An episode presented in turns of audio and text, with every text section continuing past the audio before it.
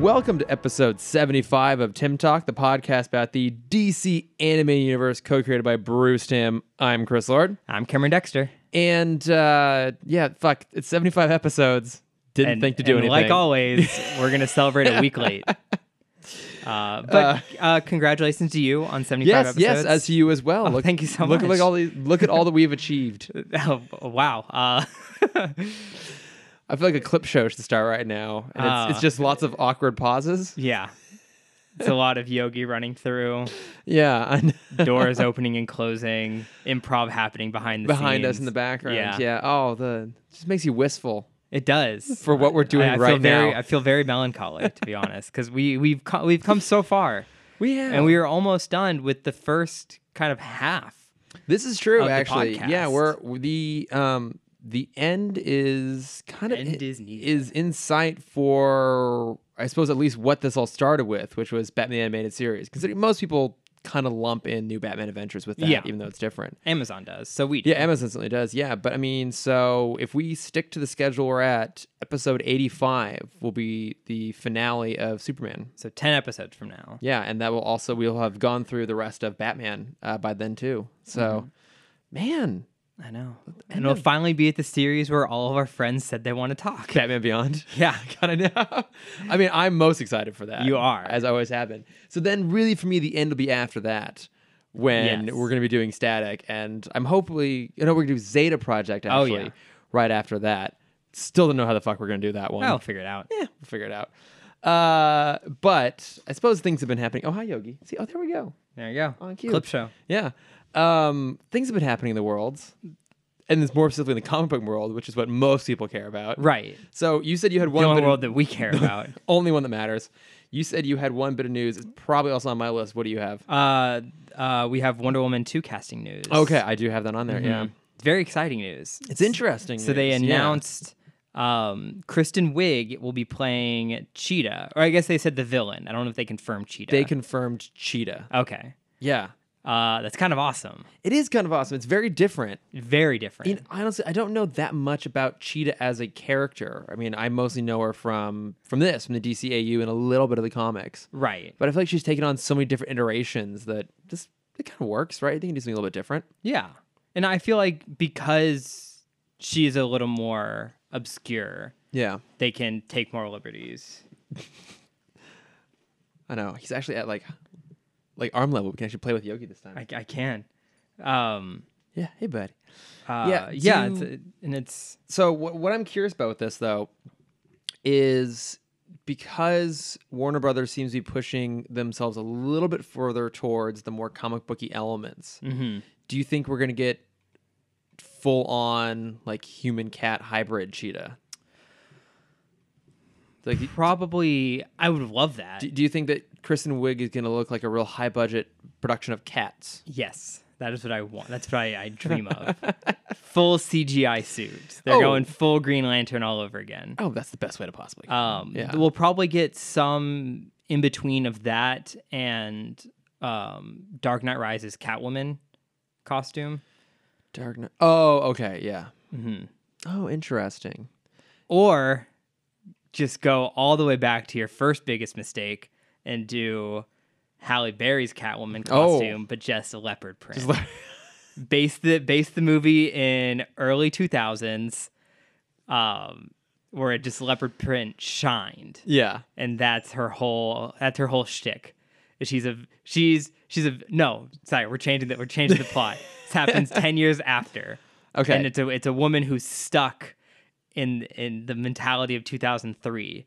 And so it's like during the day she wears all pink the brand oh, pink. like like li- oh, I was gonna say like Legally Blonde style, but no, like Victoria's no. Secret pink. yeah. Mm-hmm. Uh with the tramp stamp. of course. Uh the this uh the crop top s- uh sweatshirt yeah. thing. So like Sporty Spice, Yes. Okay. Basically sporty spice. but even this is now like a good like seven eight years on from Sporty Spice. yeah. Uh but then by night she unzips it and it's just full cheetah patterns. DC honestly should just hire me at this point. I'm surprised I've- they I've haven't. pitched so many amazing ideas. I, I know. I mean, really, can they do any worse? mean, we saw photos of of Shazam. Oh yeah. Okay. So what what did you think about that? Uh, well, he looks like Gaston.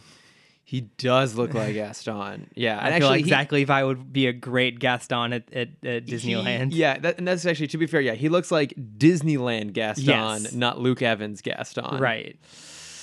Yeah, it doesn't look. It doesn't look great. My assumption is there's gonna be some sort of digital CGI overlay. tweakery. Mhm. Um, I mean, the, I think part of it is he just looks too big. Yeah. like I know, I know Zach Levi put on a good amount of mass for the character, but I would have rather that character have been slimmed down and not be in a big ass muscle suit. I would have rather him because I always through through the years I think I feel like um Zach Levi and um oh god Jim Halpert John Krasinski. John Krasinski I feel like they both became kind of famous about the same time yeah, uh, and they they are very similar looking Mm-hmm. we got um Jim Halpert John, John Krasinski uh we got him kind of muscled up for Uh, was it 13 hours? yes 13 Um, hours yeah. and that was a good amount of muscle for their body type Yeah, he looks normal. Yes. Still, he looks like a human.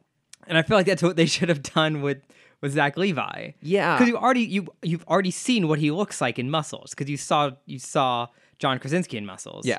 So just do that. Well, and But instead they did the same thing that they've done with every actor. Everyone they're, they're everyone they're trying to give the the Dorito body. oh yeah. Um the the triangle, wide shoulders, thin waist. Mm-hmm. Um and you're gonna run out we, we've joked about this before you're gonna run out of actors that can fulfill that look after a while Yeah, I mean, because even so, like, I mean, Henry, Ca- Henry Cavill got a lot bigger even for like Justice League and BVS than he was back in Man of Steel days. But like that, he looks like Superman. yeah He's huge, and obviously, when they filmed BVS, that was like genuine Ben Affleck fit with I think some um like bodysuit elements. Mm-hmm. Then it was just like I think they, they basically like slapped him in a girdle and put him in a muscle suit for for Justice League. yeah But you know, they never looked weird. no Well, maybe a little bit in Justice League. Ben Affleck looked a little bit weird. 'cause Mm-hmm. He's obviously. uh, well we we've joked before that the only kind of musclehead who hasn't been cast yet is is Marky Mark Wahlberg This is true. and so we're we're waiting for the day Yeah, I mean, I just I don't because I've seen those photos too. It just looks off. yeah You know, I think the costume itself is comic accurate. I like it. I mean, it's Mm-hmm. It's very comic It's very bright. He just he looks too big. yes And you know, I think Marvel was smart. M- Marvel, Marvel was smart with Captain America, where I mean, obviously Chris Evans got huge. yes But then they let him be Holy that size. Like he still looks. e- Even put him in. Um, uh, it still looks like, an attainable body yeah, like even the Avengers, like that suit just kind of like makes him look weirdly thin for like given his actual size. But yeah, he looks like a human, yeah and I don't know what. it's they're- an attainable body type. Yeah. And even with like Jason Momoa, Jason Momoa and The Rock, I think are the kind of extreme end of the bot of that body type. yeah, but even Momoa like slimmed way down. Yeah, it's for still Aquaman. it's still achievable. Yeah, I, I mean, The mean- Rock is is not, but Yeah. he, that's why he's The Rock. but I mean that's like that's his whole thing, and that's why he's you That's know, why he's Black casting Adam. this stuff, yeah. yeah, and I just don't.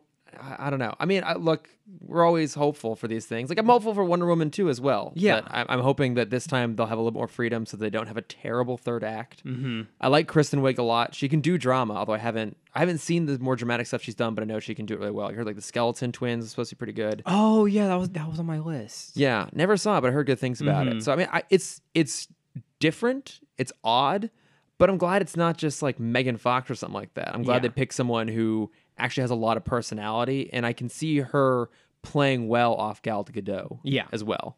And it, it gives you the idea that this character is going to have a character and not just be Evil for the sake of evil. yeah this evil skin tight catsuit sort of thing. Mm-hmm. So I don't know. Overall, could be good. I I'm hopeful. Could be good. Maybe. Mm-hmm. Yeah. Yeah, I mean it, it's it's the same director, right? It's still Patty Jenkins. Still Patty Jenkins. Yeah. Okay, yeah. I feel like and she knows think- what she's doing. Mm-hmm. Yeah, I think in Patty Jenkins we trust at this point. So um, now along similar news, this this falls more into the rumor camp, whereas the, Ooh, I like rumors. um, the Justice or excuse me, the Wonder Woman thing was confirmed. So then we talked about last week that they were looking at Christopher McQuarrie to take over J- uh, Green Lantern Corps, and we got confirmation that it'll feature an older Hal Jordan. Now, I think this is rumor that probably was just made up, but the rumor now is that because it's Christopher McQuarrie, it might be Tom Cruise as Hal Jordan. Now that's just because they do everything together at this Yeah. point. They've like developed a really strong partnership. And I will say that I actually really, for the most part, like Tom Cruise movies, and I like him when he's working with Christopher McQuarrie. I don't know if I necessarily want to see him as Hal Jordan. I he has the face for it. I can does. see him as Hal Jordan, but I don't want to see him as Hal Jordan. I Yeah. want someone else. Even, Yeah. even if it is kind of like an aged mentor version of of Hal. I yeah, because I I his persona, like his character, that like the characters he often plays, they all they're all roughly shades of each other. Someone who does that kind of work could do a good Hal Jordan. I just kind of don't want the Tom Cruise baggage associated with it. Like I can go and watch him in Mission Impossible, and I think of him now as Ethan Hunt. Yeah. Or even I really like the first Jack Ryan or Jack Reacher movie. Yeah. No, if I did it, Don't worry. God damn it. Um, I just I don't. I feel like I would have a hard time not seeing Tom Cruise. right. But then again, they're probably going to put Hal Jordan in a bomber jacket, and so they're just like, well, we know Tom Cruise can wear Yeah, bomber we- jackets, so we we are know just going to who can go wear ahead and give it to him. You know who I want who just kind of randomly popped in my head? Hmm. Uh George Clooney. You know, that's an interesting one because I was that was that sincere? Or was that a man? That was that was like a half sincere, half sincere- like You know, the I we- can I could see it. the weird thing is, he also carries a lot of like persona baggage. I would kind of let that go a little bit more. Yeah. and maybe because I'm also thinking of him as like um like Oh Brother Where Art Thou George Clooney, which is obviously Mm-hmm. many years ago, but even like Hail Caesar George Clooney has a bit more uh, kind of self parody Yeah. going on. I think that's part of the problem. Hi- with- hi- like him and Michael Keaton both found this really nice ni- like niche Yeah. of acting that fits them. it fits them really well, and I think my problem with Tom Cruise is that kind of like my problem now with The Rock is that he always has to be really cool. Mhm. That he can't quite play off his own image a little bit in a self-deprecating And Hal way. Jordan, you have to because Hal Jordan thinks he's the shit, Yeah. and so you need someone who has that mentality. But as a viewer, you know that the world knows it's funny. Yeah. Like that's kind of what you can see where they're going for Ryan Reynolds the first time around, which Yeah. I've never seen it and I still don't think that was quite right. I was actually really rooting for Bradley Cooper on that one. Yeah, I feel like he would've I, been I great. feel like we've talked about this before. Did you know that Taika Waititi was in Green Lantern? Yeah, he's uh he's the sidekick. He's the, he's the best friend. Yeah. Yeah, I I, I, kind of- rewatched the, that one scene That one scene. again, and I'm like, yeah, that's like, cause like I I could see it in my head, and I like refused to believe that that was Taika, and then Yeah. I had to watch it again. I'm like, shit, that's Taika. in in my mind, that's Richard Iowati, not Taika Waititi, although I know it's Do you know who Richard Iowati is? I don't. Did you ever I feel watch like- the the IT crowd? Yes. Yeah. Yeah. Yeah, so Mm-hmm. Moss. Yeah. Yeah, and he's he's amazing. But he, Mm-hmm. I remember his persona, his like IT crowd persona, kind of fit the bits of Taika Waititi I saw from Yeah. Green Lanterns. In my mind, that's who that is. Yeah. But it is Haiku. How is Taika? He's he's fine. It's just like it's so not the Taika we know now. I Because know, like after yeah. seeing all of the all of the Thor Ragnarok behind the scenes footage, so good. and falling in love with uh, what we do in the shadows Mm-hmm. and Hunt for the Builder people and, and blah blah blah blah blah. Um, he has such an iconic look. now. Like he is like one of the coolest people. He really is. He's so he's like a level beyond hipster. Where he's Yeah. just cool hipster. he is like, Like you. he his his his wardrobe is always just stunning, and he's just so like accepting of himself and the Mm-hmm. world. yeah, because he tends he, he looks like a mime sometimes. Like he's Yeah. got like the black and white horizontal striped shirts and like a beret. And you're like, you can pull this off. Why can you pull this Why off? can you Ah, do this? Why can't I pull this off? It's probably it, it- the voice helps a lot too. It does. It Mm-hmm. really helps. Now, does he do? is- Does he have a New Zealand accent in? Green no, Lantern? and Okay. it's so bad. His American accent, knowing now that he's a Yeah. New Zealander, because when I first watched it, it probably didn't even cross my mind. no, it wouldn't. he there's like five or six words that he says that he just can't get the American accent on. Oh, I'm sure. So it'll be like a sentence will be like like nine tenths like all of it except the last word will Yeah. be in like an American accent and the last word he'll just last word he'll just drop his New Zealand Mm-hmm. accent. And it's amazing. Take a I don't see how people how people could say that movie's bad. how could they possibly. Oh, I um, Mm. was gonna. Oh, speaking of Green Lantern, going on a small small time no, small tangent like we do.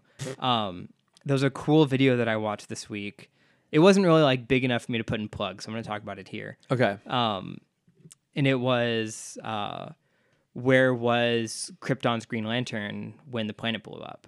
Oh, Yeah, a really interesting concept. what did they say? Uh, so there's actually a comic about this. Wait, set in the DC EU or just in general? In general, it was, it Oh, was general in the early 70s. I want to say 74 is Okay. when this comic came out. Okay. Um, so Krypton was in Sector 2813, Mm-hmm. neighboring sectors to Earth. Two eight one four. hmm Thank you. Yeah.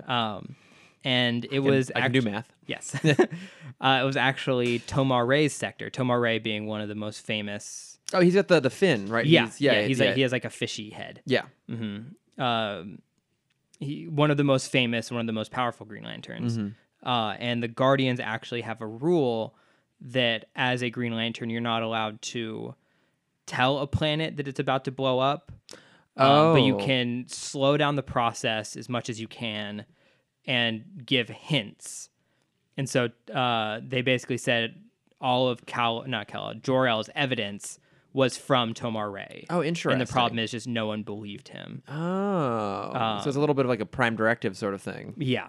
And then there was there was another weird part of the story. The first half of the story was basically um, both Jor El and what's his mom's name? Lara. Martha. yeah. Martha L, Laura L, um, were both candidates to be Krypton's Green Lantern. Oh. But when they married and had Kal El, the Owens basically said, or the Guardians basically said, no, this is our Green Lantern, and he was they were going to take Kal El to be oh, Krypton's okay. Green then- Lantern. Yeah.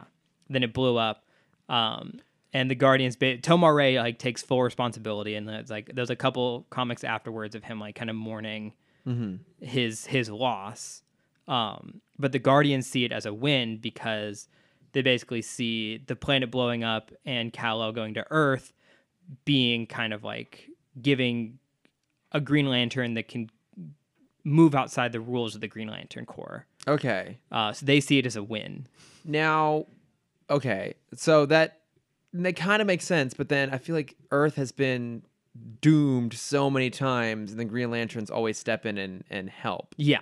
Yeah. So so also before then it was you had one Green Lantern per sector, Yeah. and then Earth got John Stewart, and then became two Green Lanterns per sector, except for two eight one four, which has four Green Lanterns. I was gonna yeah, I was gonna say how Technically five, but how how is it that Earth is allowed to have so many Green Lanterns concurrently? Because obviously there, there's a legacy element. Because also Alan Scott was not part of the Green Lantern Corps. He was a whole his own separate thing. I don't remember exactly where his I don't remember either. I should ring know, comes but I from. don't remember. So, but then how is it that they're allowed to have multiples? It's a good question. I thought you were the Green Lantern expert. I I never said expert. I said fan. Lovers not experts. Yes. um but yeah, you have you have the main four, and they introduced a fifth one. Yeah, what's her name? Um, Well, there was also a guy, so a sixth one then, because there was the Oh, Jesus Christ. um, Arabic guy. I thought it was an Arabic girl. Is it?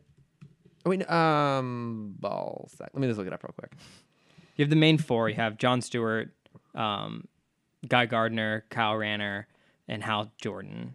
Oh, okay, yeah, no, oh, Kyle Rayner. Um, oh, Simon Baz. Yes. Okay, th- oh yeah, he's Lebanese American Muslim from Detroit. hmm Oh, and then Jessica Cruz. Yes. Okay, that's right. Um. Oh, okay. Oh, geez. but I don't know anything about those two. I remember when um, the new guy was coming into comics, and that was when I was transitioning to college, and so I stopped reading. Is that brilliant? Because then it's not. It's not cute. That was so cool. So you should have seen y- if you had seen my apartment or my dorm room in in college, you would like a comic would have been the coolest thing in there. I mean, there's probably like I could try and read this real quick and understand why there's multiples, but I don't know. That's not important. But you know what? But we here's what we'll do. We'll loop back around to this because we're going to be talking about Green Lantern very soon. Yeah. um, in fact, it's going to be episode 78. So in 3 weeks, we're talking Green Lantern. So by Ooh. then, I will have looked up why this works. I know you won't. nope. All right. Should have saved the story for then, but it's okay. That's right. No, it's still it's still interesting. though. yeah, like that's such a cool idea that like the comic writers were so were conscious enough to think about that You know, go ahead and, and then um, connect it. I mean, I'll actually I'll go ahead and put that in the plugs anyways. Okay. because I think uh, people might be interested in that. I'm interested in it. So, um, bu- bu- bu- bu- bu- bu- bu- and I'm trying to think if there's anything else that's worth kind of going into. Did you, uh, real quick, did you watch the new Lost in Space trailer? It did. Looks great. Looks really good. Pretty excited about it. Mm-hmm. Yeah, I really like the just the general look of everything. Yeah. Um, I like they found a cool way to do the Jupiter 2 that looks modern but still has like the more or less the profile of the old 60s spaceship. The, the- it's yeah retrofuturism. My Yeah. favorite art style. Yeah, so I feel like it's a very it's you can see a lot of influence from like the Martian in there too in terms of their spacesuits and everything. But there's Yeah. a chariot. I'm assuming there's gonna be a pod. I'm not a, the biggest fan of the new design of the robot because it's completely different than the original. When everything else, they've kind of made efforts to uh, to at least kind of closely mirror it. Um, but I'm super excited for that. Yeah. It's like sometime in April. So yeah. Um, but all right, should we uh, should we talk real shit? I guess we can. I guess we can start talking about what we're That's supposed to some talk real about. shit, Yeah. So we got kind of weirdly coincidentally, The same episode. basically the same episode. Yeah. So wait, let me look at their air dates because this this might be a little illuminating here. So, okay. We're talking obsession from Superman and Mean Seasons from Okay, Batman. so this is interesting. So Mean Seasons actually aired first, which that that kind of fits the way we've staggered it out. We're actually hitting, whatever you get the point. Yeah. Um. So Obsession was November of '98, and Mean Seasons was April of '98. Okay. So I'd imagine they would have been writing Obsession roughly around the time they would have been making Mean Seasons Yes. which is also interesting because although I'm not a huge fan of either episode, I would say that I think Mean Seasons is the superior one. Mhm. So it's interesting they would try and do something very similar with um, uh, Obsession down the line. But I mean, th- this both these episodes are really about basically how the entertainment industry, but specifically modeling, really fucks over women. Oh yeah. I would love to see these two episodes remade now after the- post the Me Too Oh, like Me times Too up Times Up. movement. Yeah, I don't. Hmm. Because there was there's one part in particular that uh was it in it was in um Superman's episode where it was Obsession. Yeah. uh where it was the Harvey Weinstein character. Oh yeah, there's a little bit of that. Yeah, maybe we'll maybe we'll come back to these after we talked about them, and we'll, we'll have a longer discussion about some of these things not quite working. But yeah, so Ob- obsession's kind of an interesting one. So I knew going in this was a Toyman episode. I I mean I figured it out pretty quickly. Yeah, because they it starts out with like a, another Lana Lang fashion show. Always happy to have Lana back, even if she's a little underutilized here. And Yeah. so we meet uh, Darcy Mason, who's like the model of this whole thing, uh, enough to even catch Clark's eyes, even though he doesn't really care that he's at a, a, a fashion show. And then yeah, it's pretty quickly Toy Man because some robots show up. Now I love these robots because they're in that style of like 1950s, 1960s like Villain. TV hero dolls. Yeah. Yeah, so it's like the cowboy, the spaceman. Um, there's a, a knight. No, yeah. Yeah, You so you mentioned last week that we were going to see these three. You you mentioned the knight and the the cowboy, and I thought Did you were I? you did, and I thought you were talking about, um, oh god, the the characters we see in the background of pretty much every DC, um, pretty much every JLU episode, um, uh, vigilante and Oh, um, uh, shining knight. Shining Knight. That sounds right. And I got really excited because I thought those were the two you were talking about. Oh, then I'm like, no. oh no, it's just the toys. It's just the toys. It's kind of, it- you know, I think this is probably the weakest Toyman episode we've got. Of the one, No, we've had a few Toymans. Oh, I I thought we only had one toy man. We had the, no, we've had multiples. We had the very first one with Bruno Mannheim. yeah, I could have sworn we had that's another. the one. Mm. only one we've had so far. No, Yeah, no, I'm ninety percent certain. no. Ninety-two percent certain. also. I'm pretty sure you're actually right about this. I'm going because to I've been looking forward to another confirm two man this. episode. I'm gonna confirm. I guess I for some reason I thought we got a lot more of him Mm-mm. than this. Like, 'cause, I mean, I know he comes back around again in I think because we've talked about it so much. Justice League because that's always our it is a- that, that was our one of our favorite episodes up to this point, up to the Fun to get season. Toyman and Bruno Mannheim, Alexis, Bruno Mannheim, lots of Bruno Mannheim, Bizarro. Oh, so much lightener, too much lightener. yeah. Oh, oh, Titano. Oh, uh, Metallo. t- t- Holy Yeah, shit. Yeah. Okay, all right. Well, it's definitely the lesser of the two Toyman episodes. Yes, and which is sad because like we've we've talked up the, the first Toyman episode so much of like this is the villain, this is a good villain for Superman because it's Yeah. one it's, it's one where he has to use his brain instead of his strength. I guess I just I'm thinking of his appearances in Justice League and Justice League Unlimited. 'Cause Yeah. Mm-hmm. obviously he's there to quote unquote kill Superman, and I feel like he's part of like one of the Injustice gangs, maybe in JLU. I think so. And I know he pops up again in Static Shock because I actually think that's his next Yeah, he appearance. does. Um, oh wow, I forgot. Wow, okay, so we only great get this episode. two. So I guess I guess Which is also the, almost the same plot as this one. is His it appearance in Static Shock. Oh, Yeah. Jesus Christ. Man, they could be a little more creative than that. What I thought was cool is I liked his toys in this. So he's got the the henchmen who are in like the the action figures. He's got that amazing like kids helicopter. Yes. Like little whirlybird helicopter. I love the massive kangaroo, wind up Oh, kangaroo that was he sends amazing. to go kidnap her. Uh, I did not so much care for his laser grid game at the end. His Tron meets Street Fighter. real dumb. Yeah. You know, because No, not Street Fighter. That's that that'd be Virtue Fighter. Yeah, that's Virtue Fighter. But I, I like him Do a you know lot. Virtue Fighter? I don't know what the fuck Virtue. what the fuck? What's Virtue Fighter? Uh, it is. I take it's not a bunch of people with Street virtue Fighter. fighting.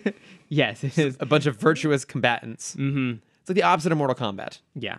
There was actually, speaking of that, another fun tangent. Um, there was a a wrestling game where you could pick. You've probably heard about this one because it, it's infamous for being like a horrible and very morally wrong game. What's the name of it? I don't remember the name, but it's that's where you great. can uh, choose which religious figure you want to be and have them fight each other. What? Yeah, that's a real game. Like, is it done in a satirical? Oh, yeah. Way. Yeah. So is it is it just across the board offensive, or is it only offensive? if You Oh, it, take... it's pretty across the board offensive. Okay, is it, or is it only a fan- Is it more like a like a South Park sort of thing Hmm. where if you're like capable of taking a joke, it's fun? Or yeah, is it, it, okay. it, it's like um, it feels very much like Celebrity Deathmatch. oh my god! Yeah, I miss Celebrity Deathmatch. I loved that show. it was so good. what? Oh, I, who were the two commentators on that? I I couldn't tell 'Cause you. In my mind, my my mind went to um MXC. Oh, So it's- it's uh, called- Kenny Blankenship and Vic Romano, but it's called Faith Fighters, Faith. That's fucking fantastic. isn't it? Wait, so who and all are the combatants? So it's obviously Jesus. It was like Jesus, Moses, Buddha, Uh, Muhammad. uh, Ganesha, Ganesha. Okay. I think is the. Is that the Hindu? yes? Okay. thank you. Um, yeah, God, Jesus, Buddha, Ganesha, Budai, and Muhammad. Oh my god. Oh, they didn't get like Brigham Young and uh what what like what are the um is it Xenu? Isn't is that Yeah, Zenu. It probably came out before. I'm trying to For see. This might Scientology. not be the main one because I feel like this isn't the art style I remember, but I'll, I'll look it up later. Okay. Um. Um oh my god, I'd I'd play that game. Oh yeah. We should play that game. We should. Let's do a bonus episode. no, we won't. Um, what I, what I was gonna say is one of the things that I I love about Toyman is that they do a great job making him seem creepy. So the the henchmen go Mm-hmm. Oh, he's off to- terrifying. yeah, because so the henchmen go off to the the fashion show to kidnap Darcy, and they fail because Clark's there, the Superman is there, and then it cuts back to the cowboy showing up holding his severed head, which is like just cool imagery in general. yeah. And Toyman is like sitting there on a rocking chair, pretty much all in shadow, Silhouette. Yeah. and just like rocking back and forth, talking about how excited he is that Darcy's coming back. And then we just get a glimpse of him leaning out of the shadow and his just like uh, was that like Cheshire grin? Right, is the term. Fucking unsettling. So eerie and Mm-hmm. it's so good. Yeah, I, I mean, I think it's part of why he's so good is that he is a really strong visual villain, which we're we're talking about how well written the Batman villains are, which is obviously true. And I think in general, Toyman can be well written. Yeah. But the Because he Batman- has to be, because he can't emote. this is true. Yes, it really has to come through in like the visual imagery around him. And the Batman villains, part of what makes them work so well is they are really visually like interesting. Mm-hmm. Less so with a lot of the Superman villains. Right. Like outside of Toyman, who would you say is like the most visually interesting of them? Visually interesting. Yeah. Um I mean, maybe I mean, Brainiac. yeah, Bra- is- maybe he even looks even unique. Brainiac is kind of he's unique, but he's kind of muted. Like there's, I think there's more interesting versions of Brainiac. Mm-hmm. Livewire, Yeah. well, you, well, you mentioned that all of the you- we mentioned this on a former episode where all of the main villains are the same body shape. Yeah. So if you look at a silhouette of Brainiac next to Lex, or next can't- to like Parasite. yeah, Yeah, I guess Metallo is a little bit thinner framed. Mm-hmm. But y- in general, yeah, there- you can't you, can't tell. distinguish them. um, the the robot from Justice League, the robot. Oh, Amazo. Amazo. Thank you. Oh, I love Amazo Yeah. though. I mean that's that that silhouette is Lex. Yeah. Well, that's that's a deliberate one at least too, because he's meant to be a blank slate. Yeah. Quite literally. But yeah, at least Toyman is visually interesting. They give him some cool visually interesting Bizarro. things. Yeah, Bizarro's good. Mm-hmm. Yeah. It's the same body shape, just kind of like crumpled up just a kind little of bit. yeah, just kind of hunched over and, and gangly in some weird ways. Um, but one thing I did kind of like about this episode is we got just a, a small moment of Clark doing a bit of investigative work, which we always appreciate yeah. because he's trying to hunt down what the deal is with um, Darcy. Darcy.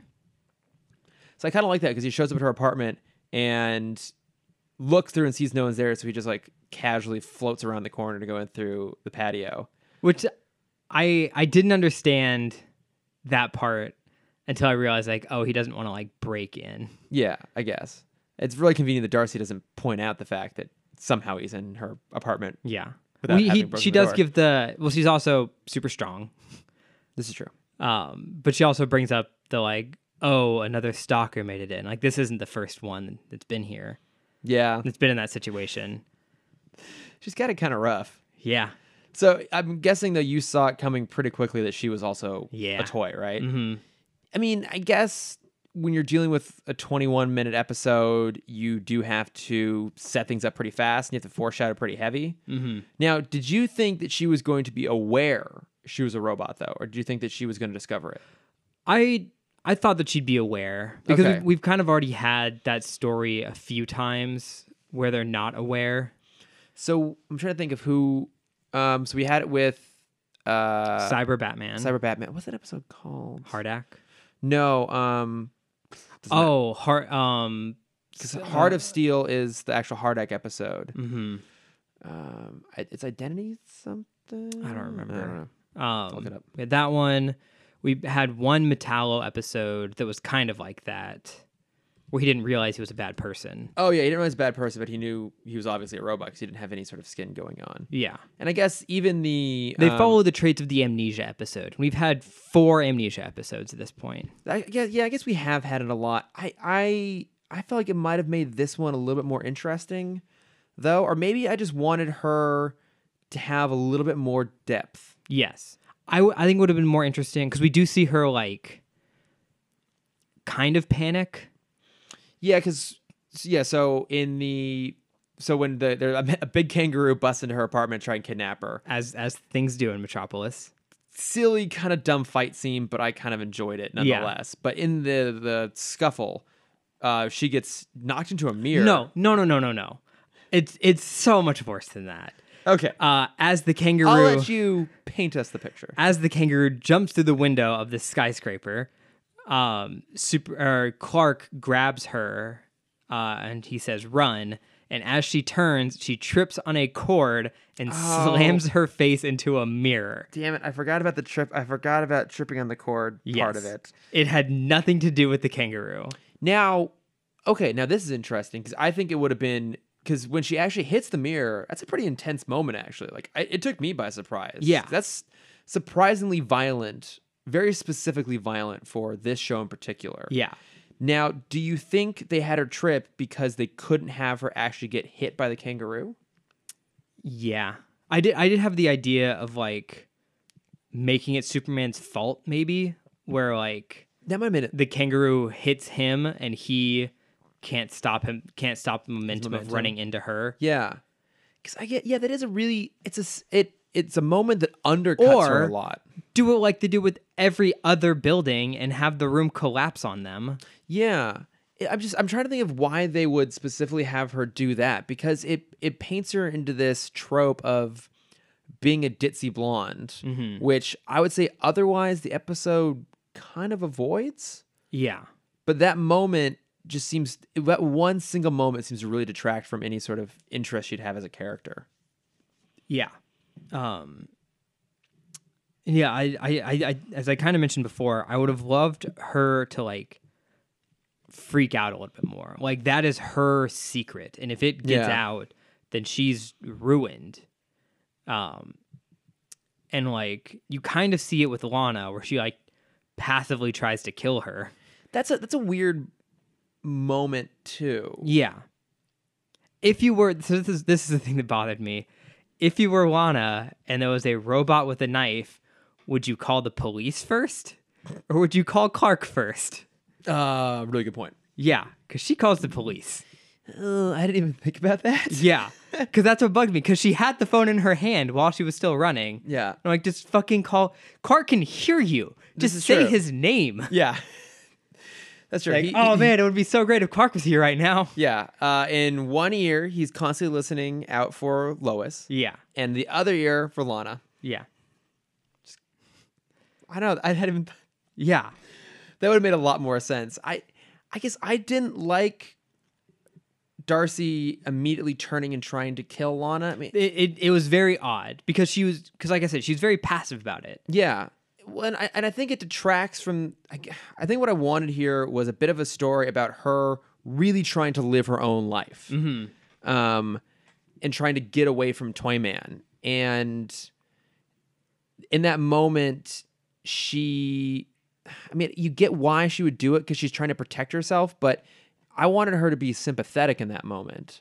And she's not at all. She just becomes, she, in that moment, she goes from a semi victim to just another villain, Yeah, especially because she's going after Lana, who is, I would argue, one The of the most, most likable sympath- yeah. characters in, in the whole show. Uh, Yeah, I just it don't. would have been very helpful I think if she had kind of the baby doll treatment yeah, a little bit. where she just kind of if she just kind of went crazy. Yeah.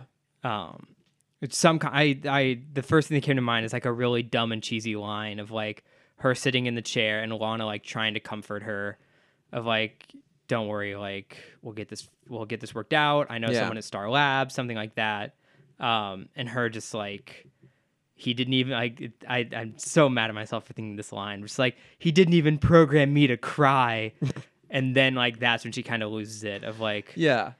like I won't have to worry about it if no one knows about it. And that's when she kind of like clicks against Alana And- of and- like, Yeah, I think maybe that would have made the whole thing interesting is if she if she had an objective, right? Like I I, I get it. We have like a she's limit. trying to get big enough to get out of Metropolis. is that what she's trying to do? I don't know. That's just that's just what I okay, assigned because for like her. what I because I think would have been interesting is if there was just a little bit of backstory on her about how like oh she just kind of came out of nowhere like I literally like found her like hiding out in a cafe somewhere like if you have I would which have you loved- could have easily given to Jimmy in the beginning. Yeah, like I would have loved for them to take the the the classic trope, as it were, of you discover this beautiful woman in a cafe, and all of a sudden becomes this like international renowned model or, or star or something like that. Yeah. and basically t- you take that idea of that being. A, like a lot of people's dream, and you make it for her a bit of a nightmare Yeah, where she is tr- she was trying to lay low to get away from Toyman, um, but she gets discovered and she's kind of lost. She doesn't know what to do, so she goes along with it. And in the process, she realized like, oh well, like, maybe this gives me the opportunity to get out. If I become big enough, I can achieve enough status where I can become safe again. Like she has to escape that like middle gap era from being a nobody to being someone so big that she's safe once more. yeah, Um, and then maybe in going there, she starts to like not want to lose anything. And so then she becomes desperate and she's willing to actually like, go in and kill yeah, to achieve it. Um, and maybe she even feels guilty about possibly having to kill Lana, who gave her a break and she has like some sympathy for and some affection for. but she's in the way of escaping from Toyman. Mm-hmm. I think that would have made this all a lot more interesting. Yeah, absolutely. I feel like the only moment she gets as a character really is the final moment of the episode. As when she doesn't say anything and walks away. Yeah. Oh, in the in the helicopter. Um, okay, I like well, the yeah, helicopter okay, that's true. Yeah, yeah, because she. So I mean, what a surprise! Eventually, Toyman does get a hold of her, mm-hmm. um, and she tries to fight back, and she can't because she's programmed to not to. Yes. So then he which just- I think could have been the whole episode. Yeah. Is the is is the concept of free will because that's a whole episode of Futurama. Which episode where- of Futurama is that? Um, it's I think it's in the last season or second to last season where Bender finds he has a um the switch the um oh, this does ring a uh, bell. I wrote I wrote the word down um free will switch yeah. Mm-hmm. that had just been off the whole time. And the professor is like taunting him, and Bender pulls a gun out, and he's like, "You can't harm humans because you don't have free will." Yeah. And he turns the switch on, um, and it's yeah, like obviously Futurama did it in a more comedic way. Yeah. And Because probably it's also Futurama. a more heartfelt and like deeply thought out way. yeah, but like you could have had an amazing episode about the concept of free will. Yeah. um, of her just like murmuring to herself of like, "Can I do this? Okay, I can do this." Yeah, because there's n- there's just none of that here. Because you know, eventually, uh, Toyman and Superman get in that real dumb Virtua Fighter battle. Virtue, Virtue Fighter Tron battle. It just it looks it looked it it it was a dumb construct. It looked stupid. I loved it. I, I of course of course you did. Of course you did. I thought it was real stupid. it was. But yeah, I mean, so because that's also sorry, sorry, one more backtrack. That's also the only time that she shows her robotic side yeah, is like, "Oh, how convenient for me that I let you have all the free will you wanted, but I didn't give you the ability to harm me." Yeah. And like she does get a, a quick moment when she's she's trapped inside of basically like a, a Barbie doll box, dressed up in the classic Barbie doll bikini. Um, and she has a moment where she- I think she's like watching the battle. She kind of like looks away, sort of like she knows she can't do anything about it. Yeah. And then eventually, yeah, she she can't hurt Toyman, but she can break his toys. So she smashes up his helicopter and they crash. Um, and of course, you know, there's no sign of either body. And there's that great moment at the end where she's waiting to get on a train with this massive suitcase. Mm-hmm. We we're pretty sure we know is have a inside the good guess what's suitcase. and then inside, the, yeah. yeah. the the the porter comes up to try and give her a hand, and he can't. She just catches, picks it up, and carries it on. And that's a it's a really unsettling moment actually to end on, like because Toyman is a person. That is the difference in the two of them. Yeah. Like so, there's an unconscious human inside the suitcase that she's dragging around, and Mm-hmm. That's uh, fine. It's her husband. oh yeah, I guess it is kind of her husband, isn't it? because that that also brings up another really interesting point that they could have they were they had so much potential here because then you could bring up the whole idea of ownership Yeah, of like she isn't a real person yeah, she is technically his property superman is taking toyman's property away from him Mm-hmm. what level of consciousness consciousness do you need before you can intervene like that yeah.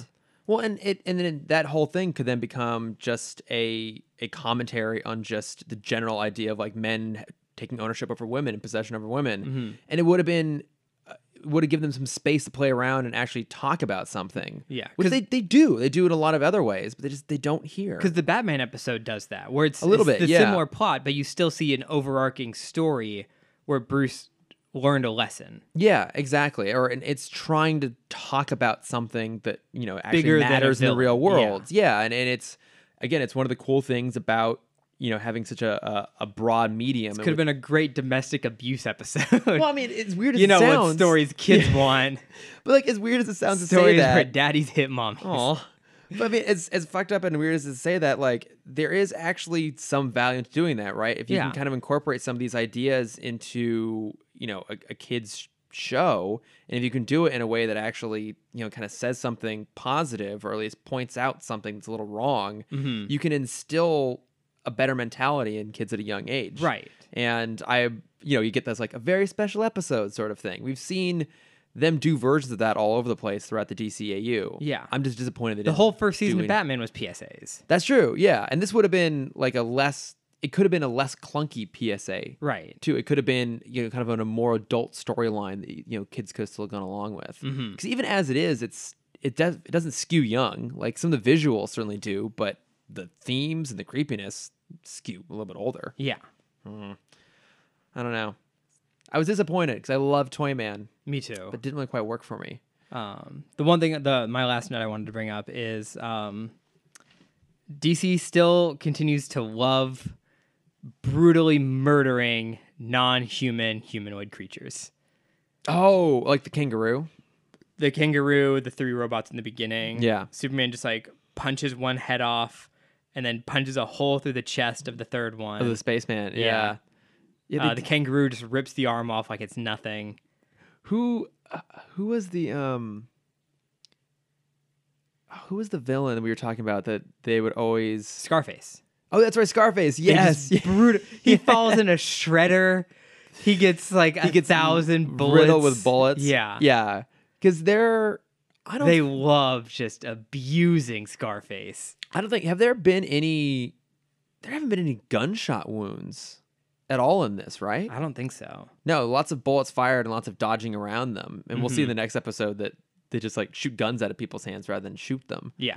But yeah, I don't think there's been any gunshot wounds except for Scarface. Poor Scarface. Poor Scarface. Yeah, and then oh, I guess Phantasm doesn't quite count. But yeah, there's there's Mm-hmm. lots of gun violence in that. But yeah, no one actually gets shot. Yeah. Interesting. Well, Yeah. I think it, you know it, it's it's the censorship rules. It is. It is. Yeah, It's the second it's not a human, all writing barriers are gone. that's true. Who gives a shit now? yeah. Um, now, as long as we know because there was still one no it's in the batman episode where one of the one of the chippendale dancers um he falls somewhere and then like some big thing falls on top of him but as long as they have the grunt afterwards Uh, yeah, oh, the, he uh, knows um, the the romano moan yes, yes. Oh, that was a that was a great anecdote. Mm-hmm. Um, yeah. So, did you? What do you think of? Did you like Mean Seasons more i did than Obsession? i did Yeah, I did as well. mainly because these are my favorite henchmen These are amazing henchmen. Yes, I mean they are shamelessly Chippendale models. oh yeah Yeah, And it's big, amazing. broad, bare-chested guys. Like one of them looks like Fabio, clearly designed off Yeah. Fabio, and they have just yeah the um the bow tie no shirt bow and tie the black collar, the black slacks. slacks. Yeah. Well, obviously I loved it. best best henchman Best best possible henchman. But yeah. she has two henchmen because she has the Chippendale dancers, then she has a dinosaur. yeah the dinosaur. this is a great episode for henchmen. the dinosaur was weird. Yeah. Um so it's a it's a it's interesting too because this also opens with a fashion show just like the Mm-hmm. last one did. And again, it's by weird coincidence that these have been paired together. Yeah. There was actually a good t- amount of time between them and different shows. Mm-hmm. Um yeah, and then so Calendar Girl busts in to kidnap the Who's kind of awesome. she is She's kind of awesome. pretty cool. Yeah. So she she shows up and so she says, "Beware the Ides of March." Mm-hmm. So, we're, does the episode? Th- they're okay. This is one thing that did kind of confuse me a little bit. Is she makes reference to holidays Mm-hmm. um, in her attire and in some of her commentaries? Like here, she's throwing Easter eggs, Yes, which is April, not March. close enough. But she mentions the Ides Spring. of March. Yes, e, I think she was going for seasons. so it is broken down by seasons, yeah, because it's so here it's spring and then it's uh, Fourth of July, summer, so Fourth of July, and then fall. Halloween slash Dia de los Muertos. Yes. Uh, uh, Oh, but then wait, no. When she kidnapped, so because there's three kidnappings and then she's gonna kill them all at the end, and I Yes. assumed that the last one was winter. It was so she says it's so the it's Halloween for the third guy. The Yeah. clear WB executive parody, Yes. which is amazing. I love it. loved it. so much. Yeah. Uh, then when she's wearing the all black, it looks so badass. The all black with All the black scythe. with a white mask and the scythe. Oh, it's it's that was awesome. again great visuals. it was very much like a um Tartovsky, like Yes. Samurai Jack villain. Yeah. And actually, interesting point here, too, that kind of like with Toyman, she has a static face. She's Yeah. wearing a mask. We can't see her expression. And I actually think it works better here. Oh, absolutely. Yeah. It gives her that more kind of creepy, She's unsettling she- vibe. I wrote down that she is a more evil Phantom from Phantom of the Opera. oh, yeah. She basically is. She isn't totally is. Yeah. So but, I mean, so yeah, I think that her because she, has four quote unquote appearances, and so she's based around kind of the seasons. Mm-hmm. But I just thought it was interesting that she like specifically mef- references the Ides of March and it's throwing Easter eggs. Like I feel like the other time she kind of focused on one holiday, so it's like Fourth of July, Halloween. Yeah. Um, also, did think it was funny that I guess I guess those are the only two like because you can't. I guess you could do St. Patrick's Day. you could. Now I- I'm curious though, what day? What day did you actually like for us? What day did you watch this episode? Did you watch it today? Yeah. Okay, so you watched it Like on the an Monday. hour ago. Okay, you watched it on the Monday. I watched it on the Saturday. We ju- we both of us just missed actually watching it on the Ides of March. Oh yeah, Yeah. I 'Cause was like, that's in three days. I thought it's isn't it the 11th. No, the Ides of March is the half is the midway of March. It's March fifteenth Well, that makes more sense. Mm-hmm. Why did I think it was the 11th? because March fifteenth is also another very special day, What's March 15th? Mr. Crocker Day. What? Mr. Crocker Day from Fairly Odd Parents. Oh, It's the day that Denzel Crocker lost his fairies. Oh, poor Denzel Crocker. I forgot know. Hmm. his first name was Denzel. Denzel Crocker. um, yeah, that's how I always remember the Ides Wait, of March. Mm-hmm. didn't he have Cosmo and Wanda? Oh, yeah, oh, but he accidentally spilled the beans that he had fairies. oh, 'cause he was trying to impress the girl. I don't remember I thought, he, I thought why. he was trying to impress. He was trying to impress somebody. I thought it was a girl. No, because he wouldn't. He wasn't that simple-minded. He's he's like tricked into saying it. Was there? Did you know someone else who also Oh, had fairies? Timmy! Timmy went back in time and made him say it. Oh, Yeah. was it like one of those? Um, is it the uh, like the Harry Potter version of time travel where it always existed that the person was there? Yes. Okay, so like looped, a circular time travel. Yes. Yeah, yeah, circular yeah. time travel. Okay. Yeah, because Timmy writes down or he he records Denzel saying, "I have fairy godparents." Yeah. Um, and when he goes back to the future, he leaves the recording device, and Denzel writes on the back of it, "Fairies are real," and that's his Oh. like. So he gets his memory wiped. Yeah. and he finds the recording device in his pocket, and that's what's like keeping him Going. Oh, strong through. yeah, Does that ever come back around? what? Him knowing there are fairies. Well, that that's his whole thing. That's why he's chasing fairies is because of that moment. 'cause Oh, he, leaves the recorder in the past. Yes. Oh, okay. Yeah, yeah, yeah. Right. So I thought, uh, for some reason, I thought he left it in the future and No, Denzel has it in the past. I love that you keep referring to him as Denzel, and not not Crocker, which is what he's. We're on a first name basis. You guys are, At this point. yeah. We've There- known each other there's- for at least 12 years. There are a lot of cartoons you're on a first name basis with. You know, I have a lot of friends. Yeah. Um. Okay. Yeah. So we we both just missed out on actually Beware watching the it on Ides the of March. Ides Yeah, March. because um, Caesar dies on March 15th. yeah. That's why it's Beware the Ides of March. These weren't, why did I think it was the 11th? Whatever. Doesn't matter. I don't know shit. Um, unless it's about Batman. Get your Greek history together. Uh, Roman history. That's not even Greek. Yeah. At least you caught yourself. yeah. So she comes and kidnaps the uh, the the the designer, mm-hmm. and then she goes around and kidnaps uh, a guy at a car show, mm-hmm. like the head of a. I guess it's like a The head of a dealership. a, deal, like a dealership or yeah, like a chain dealership, something like that. Um, and each time she does it, she leaves behind a calendar with a date circled on it. So, because so Calendar Girl was written for the show, okay. but she's based off of Calendar Man. Yeah. Now, I always get Calendar Man not confused with Holiday, but for some reason, I always thought that Calendar Man had the same MO as Holiday, which was committing crimes on a holiday. Oh, no. That is not the case. Right. Calendar Man commits crimes on days with significance to himself. So this is what Calendar Girl does here. So she leaves Mm-hmm. Yes. behind April 3rd, which was when she got um, kicked off her modeling contract because she was too old. you know what? She, should- she should have done like a lint joke. Lent. You're gonna Your give up freedom 40 for days Lent. are yeah. up. I've given up not kidnapping. Have you- I've given up the straight and narrow for Lent. Get in the van. Uh, yeah, then she leaves the note for August 7th, which is the day she got kicked off of the her contract by the dealership because again, she was too old. Um, so then Barbara's able to track down her agent, her former agent. So she and Batman go to investigate. And this moment in particular made me very uncomfortable because it's him basically having a prelude to a casting couch moment with. a- Oh, yeah, oh, yeah, a this is the young- Weinstein moment. The Weinstein moment, yeah, with a young actress. And I think what bothers me about this is this episode is trying to have a commentary on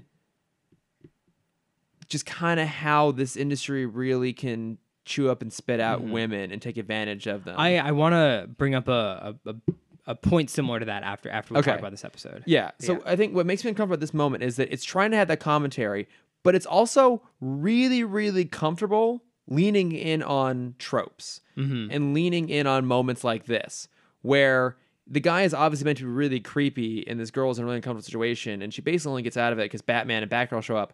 But then also, the guy's kind of let off the hook like it's not like batman like says anything about you know like you can't be a fucking creeper Right. or like basically sexually harass her he just gets information and as far as we can tell just kind of leaves the guy behind Right. like the conversation mellows out batman neither batman nor batgirl have any reaction to what this guy's doing and i think that's where i think maybe in a lot of ways this whole universe kind of falls down is at the same time that it it puts forward you know more interesting well-rounded female characters talking about like you know like roxy rocket for example or even harley like harley gets a lot of depth as does poison ivy catwoman does at some points too it does all that but then it also is really comfortable just shoehorning women into tropes and cliches and having them just be like the damsels in distress Yeah.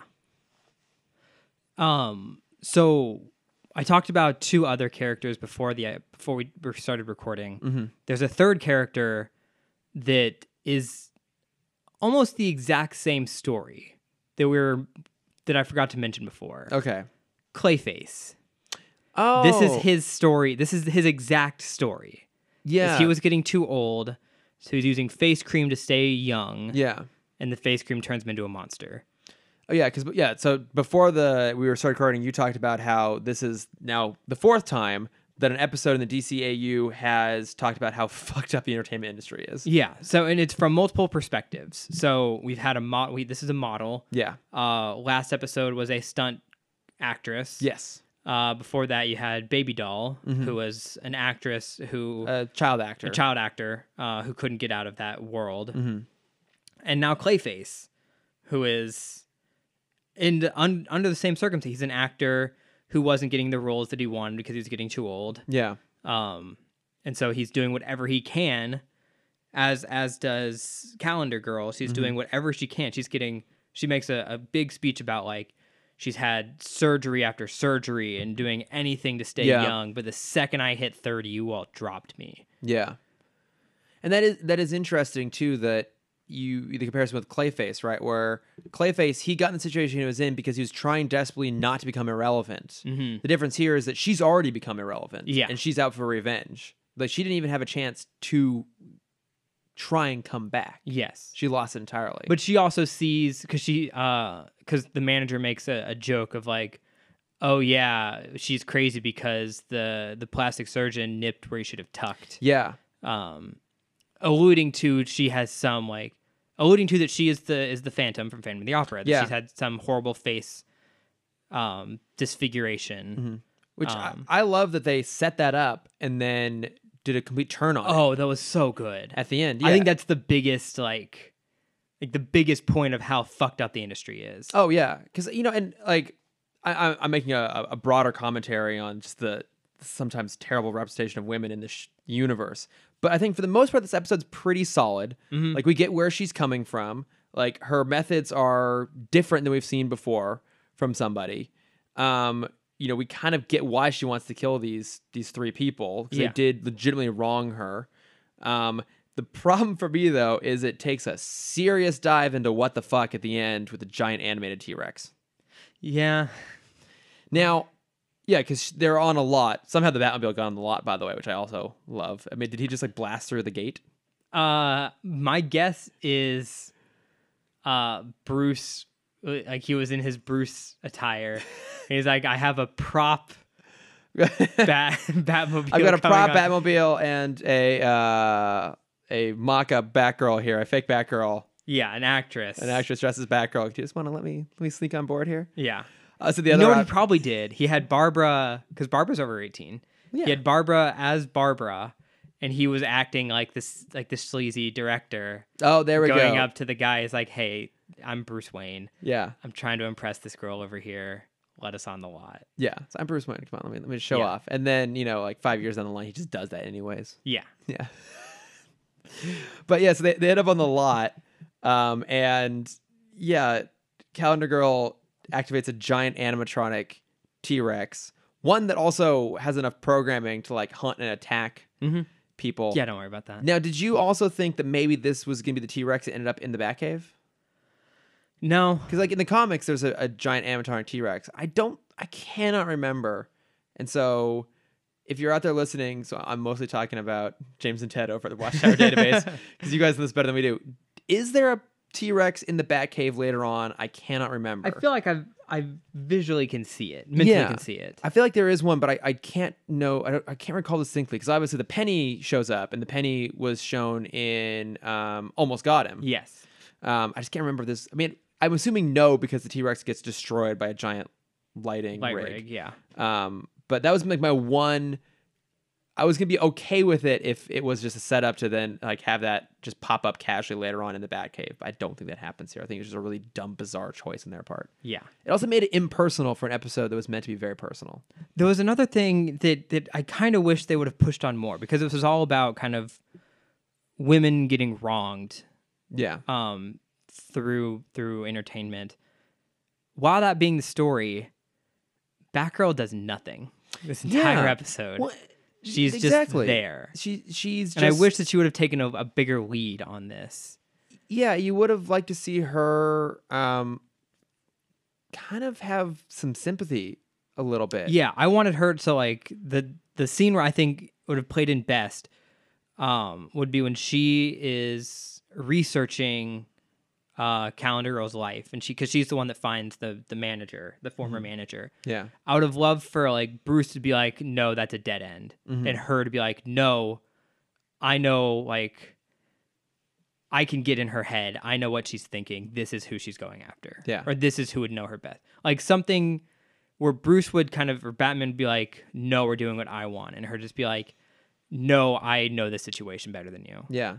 Well, because you can imagine that Barbara now works for the police department. Now it helps that obviously she's the commissioner's daughter, but you would think that there would be some elements of that in that in like in that world too. I mean, it's a very male driven, very macho male driven space. You think she would have had maybe like some tangential exposure, something similar might have like Yeah. you know, and uh, it's also um they kind of redirected the the overall theme of the episode to not be women's the problem women have in Hollywood or the problem women have in entertainment and they just kind of redirected it to be age caps are bad. now. So there there was a deliberate reason they did that. Okay. So the voice actor for Calendar Girl is Cella Ward. Yes, okay, I did hear about this. Yeah, and so part of the reason that they did this episode and they had her come on in was at the time she was leading a campaign against the harmful effects of just Hollywood's obsession with youth. Mm-hmm. So this was commenting on a very specific thing that was actually going on in the industry. Yeah. Um, and I guess in that regards, in that very specific aspect, it is successful in having a commentary on that. It just really lets down a hell of a lot of other things. Yeah.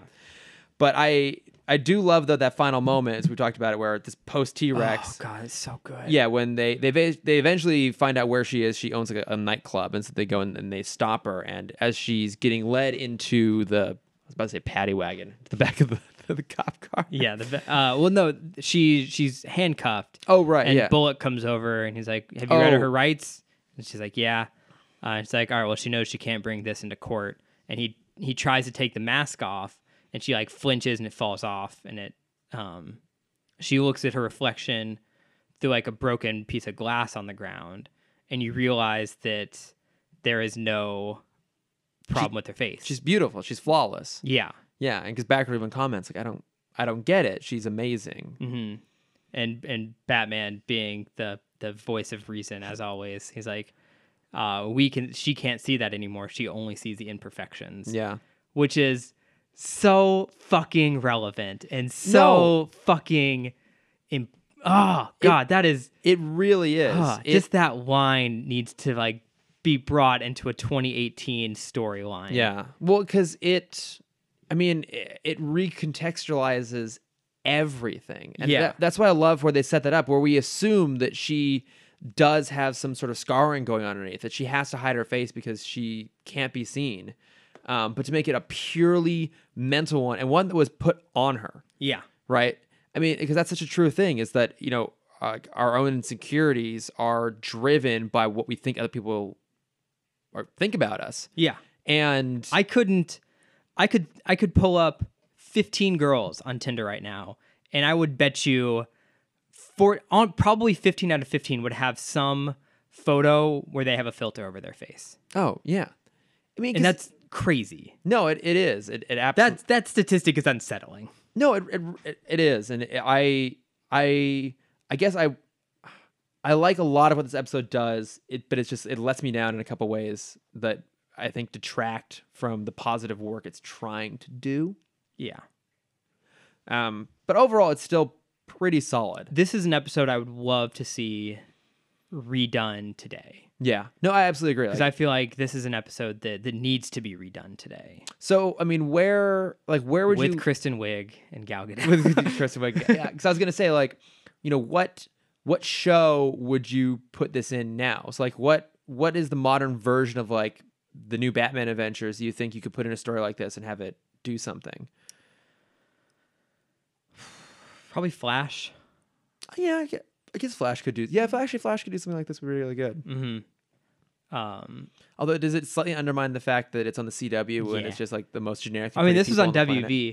WB. So that, wa- that was what I wanted to bring up because uh, before before Calendar Girl goes to kidnap like the the producer or the the high up Mm-hmm. WB exec because it, it- even WB is in the title. It's Yeah, it's like the, it's like it's the J- GWB because Yeah. it's Gotham Gotham. Um, something broadcast, whatever broadcasting or Yeah. something. Yeah. um, so the guy shows like our three biggest hits of the season. Oh my and they're god! it's it's so the first one is clearly a 90210 parody. Yeah, it's like uh, I I, th- I try to write them all down. I, I only wrote the third one now because that was it- my favorite. It one. was I think model behavior. I want to say it Yes. was the first one. So it's, like three models in high school that are trying to live life like normal Yeah. teenage girls. uh, number two, teen cop. Yeah, Yes. which is they use that back. So the the background of that set is definitely the the concept art they use for Static Shock, oh yeah, which is amazing. yeah. Because like an inner city teenage kid with attitude rides around a skateboard who's like a deputized deputized cop. Mm-hmm. Yes. Uh, tangent. Did you ever see the movie Cop and a Half with Burt Reynolds like way back in the I early did nineties? not. That sounds I amazing. I have not seen it in many many years, but I remember watching a lot as a kid. So this episode, this movie came out. uh, This episode came out in '98. Ninety eight. Okay. Uh, I think there might have been a specific uh, writing duo that saw this episode and made a whole series about this. When did this show come out? Wait. Oh, oh, the show you're thinking of? Yes. It's it's a more obscure show, but it's um Well, it, I wouldn't expect a mainstream one coming from you. 2002. So, Okay. Uh, 2002. So yeah, they definitely stole the idea from this episode. What's the show? Uh, there was an a, there was a show on ABC called Fillmore. Oh, and it was written by the the two creators of Recess. This sounds familiar. Uh, it's about a guy who takes the role of hall monitor way too seriously. Oh, oh, holy shit! Yeah, Okay, great show. If, if you if you want proof, proof, Yeah. that they stole this. This was the poster that popped up when I first looked up Fillmore. yeah, It is a kid with a badge riding around on a skateboard. Mm-hmm. Absolutely stolen. yeah. But Fillmore is great for people who haven't seen Fillmore. I I vaguely recall Fillmore. Actually, sorry, I got that mixed up. They didn't make Fillmore. They made Lloyd in Space. I'm I'm embarrassed. Lloyd, I mean, I, I still think that your theory like holds water on this one. Yes, Scott Scott Gimple. He also Oh, made, okay. Um, Um, what else did he make? he wrote Ghost Rider. great start. Ghost sorry, Ghost Rider two. I heard this is actually the I heard that's the better one. Is it interesting? Yeah, because it, it leans into its craziness. Okay. Oh. 'Cause it's, um, okay. Brian Taylor and Mark Neveldine, the same guys who did Crank.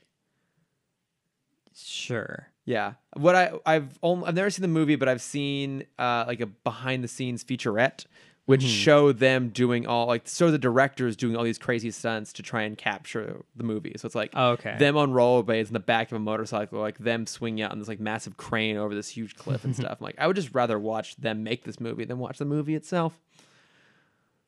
Yeah. But also here at one point, the uh, the Ghost Rider turns a like giant construction equipment into like a flaming Ghost Rider vehicle because he if whatever he's like on becomes Yeah, becomes like the motorcycle. yeah, it's kind of clever. I'll watch that at some point. I'm very curious about it. Yeah. Idris Elba's in it. Is he really? Yeah. Wow. Big dress. Yeah. Um, Um. yeah, Fillmore is definitely stolen from that. But the Okay. third show was my favorite. oh. Uh. Vets on a Beach, Malibu vets. Malibu Vets. Thank you. Yep. Which I did not go where they went with it. I thought it was some kind of like Real Housewives situation. Oh. Okay. Uh, but no, because vets isn't like veterans. yeah. Uh, no, it is for veterinarians who Yeah, love to who- hang out on the beach. Yeah. Who wear bikinis and like care for six Which, seals. oh my god, it's so like I could so see WB making that show. Yeah. Like, like that. I, c- I see the trailer for it. You you kind of suspect that uh These were the these failed- writers heard these pitches somewhere. Yeah, And they went with it, and they're like, "We're yeah," we're gonna keep going with this. because I could actually see all those shows getting made, especially back then. Yeah, late Oh nineties, my early gosh, yeah. two thousands. Yeah. just right in the wheelhouse at the time. Mhm. Oh my god. oh, sorry. N- One more side tangent, uh, Please. because it should have been up in up, up in news. Um, I don't follow the show. I don't believe you follow the show either. Um, but there was a trailer that just came out, which got me very interested. Hmm. Uh, the final season of Supernatural is coming. what? Yeah, What? yeah, that show is still on. It's well, I know it's still on. I'm I'm shocked that it's ending. yes, supposedly. Uh, and their big episode, which honestly looks awesome. The I did- trailer just came out. I did see this. I didn't watch it, but I saw that it existed. Oh, the trailer is, is great. Is a crossover between Supernatural and Scooby Doo. it's amazing. So it's the the brothers, w- the w- Sam and Dean Win- Winchester. Winchester. It's going to Wilkinson. Winchester. Winchester. they get turned into cartoons and they enter into a Scooby Doo episode. That is fucking amazing. The trailer came out this morning or the other day, and it looks great. You're gonna watch it, I'm sure. Probably. Yeah, you got it. You got it. Scooby Doo. Yeah. You don't miss anything, Scooby Doo. Um, but that's kind of going on with the CW. Like Yeah. they can do anything. They're actually ending that I think so. I, Oh my I've God. read somewhere that it's the final season. because it's like I think I 14. want to say 16. 14 sounds right. I think it's 14. Yeah, but still, I mean that's that's a really long. Yeah. I remember when uh, Jensen Ackles was on Smallville and they killed him off at the end of that season. I think that was like season four, season three, or season four. And then I remember thinking like, oh man, poor guy. Like, because I liked him in that show. Like, oh, and he's like, what's the supernatural show he's gonna they're gonna dump him onto? Worked out great for him. Yeah. Worked out really, really great It's for him. it's the CW version of Bones. Yeah. It'll just never, ever, ever, ever, ever end. Who was the comedian that made that joke of like, do you guys know Bones is still on? I Oh, want to say it was Tosh. It sounds like a Tosh it's joke. not, it's probably sounds like a Tosh joke. Yeah. Oh my god. I just I just love that line. No, it might be Mulaney. It's like, do you guys know Oh. that Bones is still on? Actually, no, I think you're right. I think it might be Mulaney. You could probably just throw another com- like comedian at me and be like, yeah, it's, I think it might be that guy. I Mm-hmm. think it might be him. Jeff Foxworthy. Oh my god. Ugh. Um, Oh, all but right. Yeah, I think that that's that's it for for the That's two it? episodes. all right. Um, Uh, shall we uh, get some plugs in real quick before we, we wrap things up? What, do you- Uh, what, what do you, sure. what's you got to plug this week, Cameron? Um, I'll plug a good movie and a bad movie. Bad movie doesn't really need to be a plug. I just need to rant about it for a minute. Please do. Um, so bad movie. I, I saw. I went. I went to go see Wrinkle in Time, and it was very disappointing. And it's I. So you make fun of me a lot for a good reason that For I every reason. um that I don't read many books. You don't. Wrinkle in Time I have read and I loved. Okay. Um, and it was kind of the movie that or the book that first got me interested in like multidimensionality Okay. and the idea of like there's a greater dimension than the third dimension. Sure. And that was such a cool concept back then. Like the like the folding the paper concept Yeah. blew me away back in sixth grade. Mm-hmm. And it's still so cool. Um they just scrapped all that. Even in the trailer, you see them explaining the like the paper. You have the Yeah. ant on the paper. In the trailer, you see that they cut it all. Really? Yeah. there is no explanation for tessering, which is which is their version of like jumping through space. So I thought it was so interesting that they even had that scene because I feel like this might be one of those situations where they were the or- like the Wrinkle in Time was the originator of that idea, maybe. But we've seen it done so many places where it's like, oh, you take these two things, you put them together, and that's like, you know, what a black hole does. Yeah, but I would have loved to see it in in a like a kid friendly explanation of it. Yeah. that's what I was looking forward to. Is So it's all just jettisoned. Like they don't bother explaining at all how it works. uh their explanation is love. Fuck that. Yeah, right, right. No, like uh, it's science. I know, and like they they make big points to push like, oh yeah, like Chris Pine's character, he thought in the macro scale of science, like he wanted to go into space. The wife, who's actress, I, I'm sorry, I don't remember right now. Um, she thinks on the micro scale, and so they balance each other out, and they're both these like world renowned theoretical physicists. Okay. Um, and then it gets to the point of like how Chris Pine's character first tessered, uh, and he like he has like all the sciencey stuff happening over here, and there's like error messages popping up, and he's getting frustrated, and he looks out the window to see his wife feeding his baby, and he like he's like aw, and then all the tesser stuff works, and he's like it's love. I'm like fuck you. Oh god damn it. Oh. Uh, but there's a lot of other problems in that movie, Oh, okay. and I'm not gonna go into all of it because that's another like 20 minute conversation. So do I actually have to include Wrinkle in Time as an official no, plug? I just okay, need to, I cool. just Let need me to talk about that just, for uh, a minute on a platform. Let me just delete that. Yeah. and Save myself a few minutes. The movie I later do on. want to plug though, which I did see in theaters, um, it comes out this Friday. I was lucky enough to get a sneak preview because we're so LA, So, so. LA. so LA. Uh, I got to see Love Simon, Ah, um, which was an amazing movie. Yeah. it's it's kind of everything you wanted that kind of movie to be, Mm-hmm. like the the the gay teen dramedy. yeah. and it it hits kind of all the notes you want it to hit. You have the funny moments, you have the dark moments, you have the feel good moments, you have the great parent speech, like you're still loved and accepted. No. Um, and like there was uh, one of those speeches, uh, I could hear like the whole audience just kind of sobbing Yeah. in unison. It was very adorable. Aw. Um, but it's a great movie. I, I- highly recommend everyone go see it. I am really excited for that one. Mm-hmm. Yeah, because I, um, the big problem with queer cinema, and I guess I'll focus specifically on like male gay cinema because that's mostly what I'm looking for, is it always fall. It used to always fall into two camps. Uh, guy fucking a peach. guy that's the new camp that's the new version we have now no it was always either the um like really heavy drama or the really dumb like beefcake sex romp and there was nothing in the middle like i there was never anything that felt like represent like representative of like a normal like gay kid's life mm-hmm. you know it was either it was the worst situation possible or you just ignored all that entirely and just it was all just the fun stuff and i always wanted something where it's like oh where's the story where it's you know it's normal like it could be better it could be worse that was my experience i feel like that's a lot of people's experience Yeah.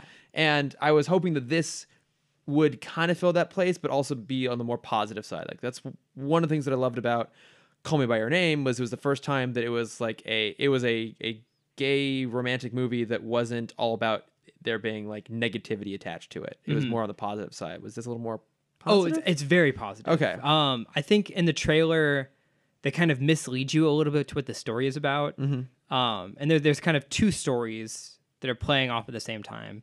But the one that I like, which makes the movie so much fun and so cute, is you know in the trailers that he's emailing another gay kid in school, Mm-hmm. but the story is him trying to guess which guy it is in his class. oh what that sounds and really it's fun. so adorable. oh my god, I play that anytime I'm not in West Hollywood.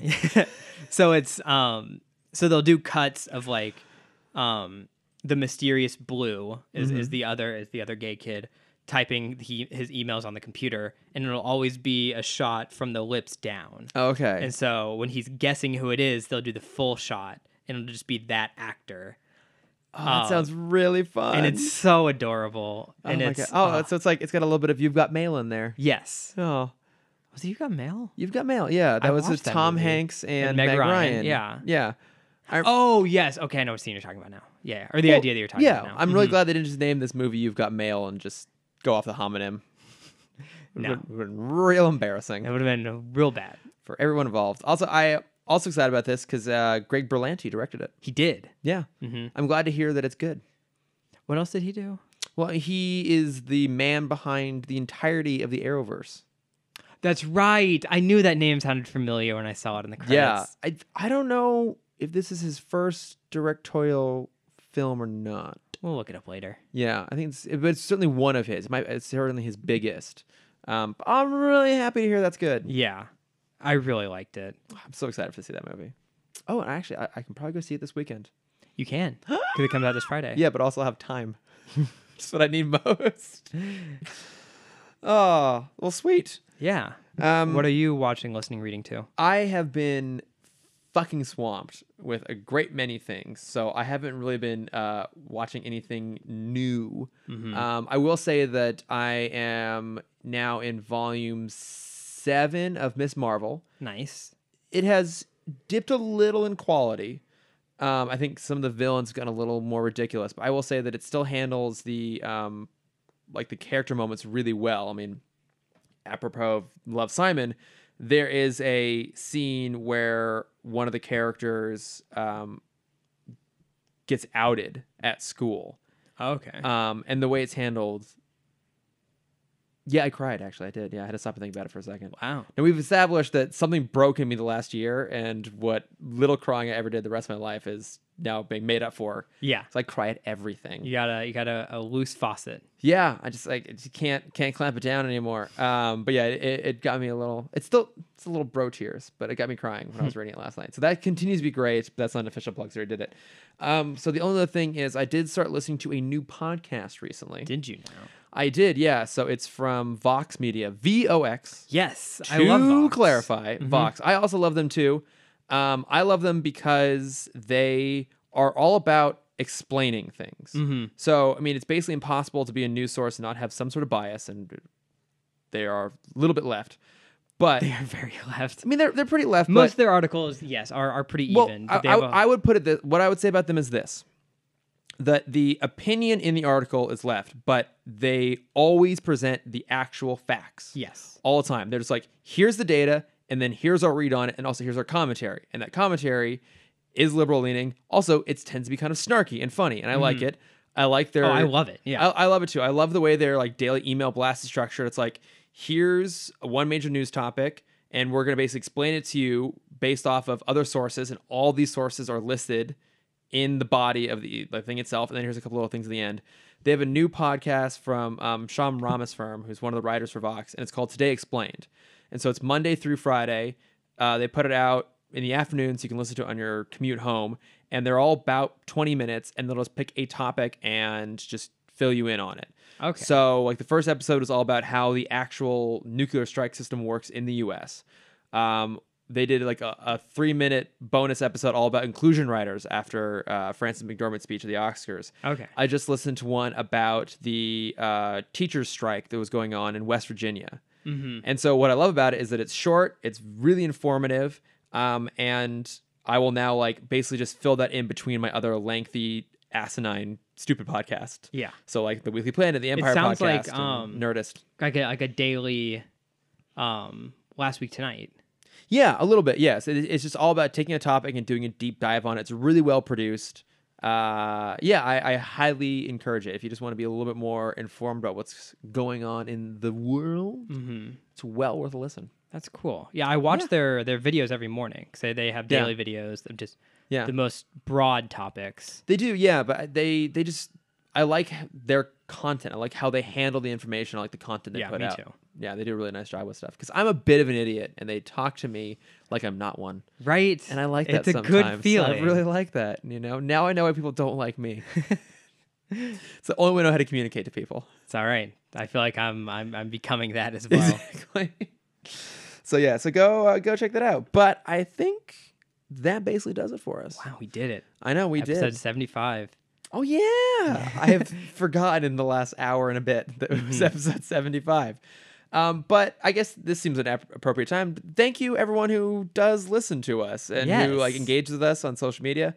I will s- keep saying this. I'm trying to get better about responding, my work level has got a little bit higher, so it's getting a little harder. But I will I will do my best. But uh, no, I will. I will uh, continue to encourage you. Continue to encourage me. reply. Yeah, but no, it is it is. Uh, I would say one of the the my favorite thing about doing this is that it gives us a chance to hang out every week and, Mm-hmm. and sit and bullshit. My second favorite thing is we get to uh, rewatch like one of my all time favorite things. But certainly right after that.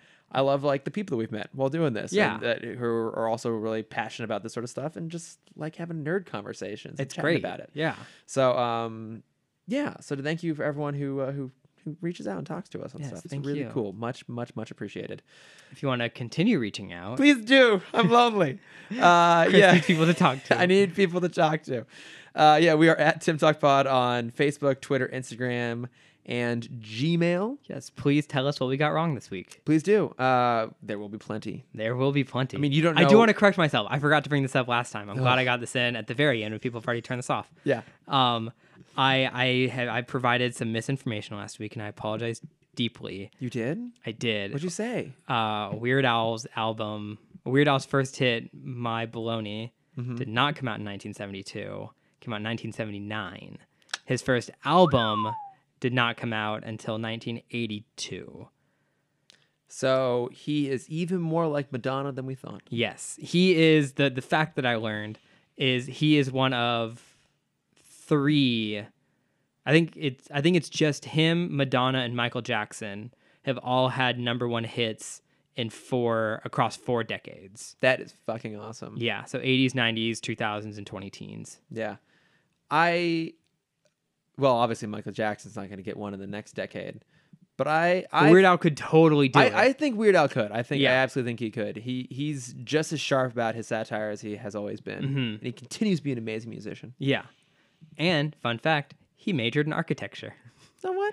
Yeah, isn't that fun? That's bizarre. Yeah, Right on. good for him. Good on you. Uh, what was I going to say? Oh, uh, if you want to reach out to Cameron yes. and talk to him about Weird Al, or check out his cool art, or check out his awesome Disney themed T-shirts. Thank you.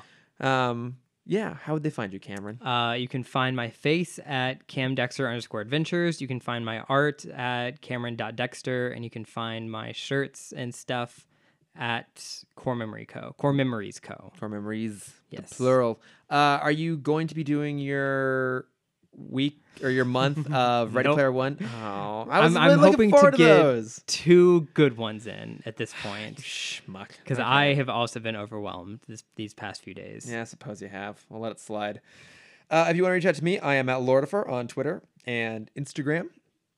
Uh, and if you do listen to the podcast and you do enjoy it, please uh, hop onto iTunes and give us a little review. That'd be great. All you have to say is, you know, five stars.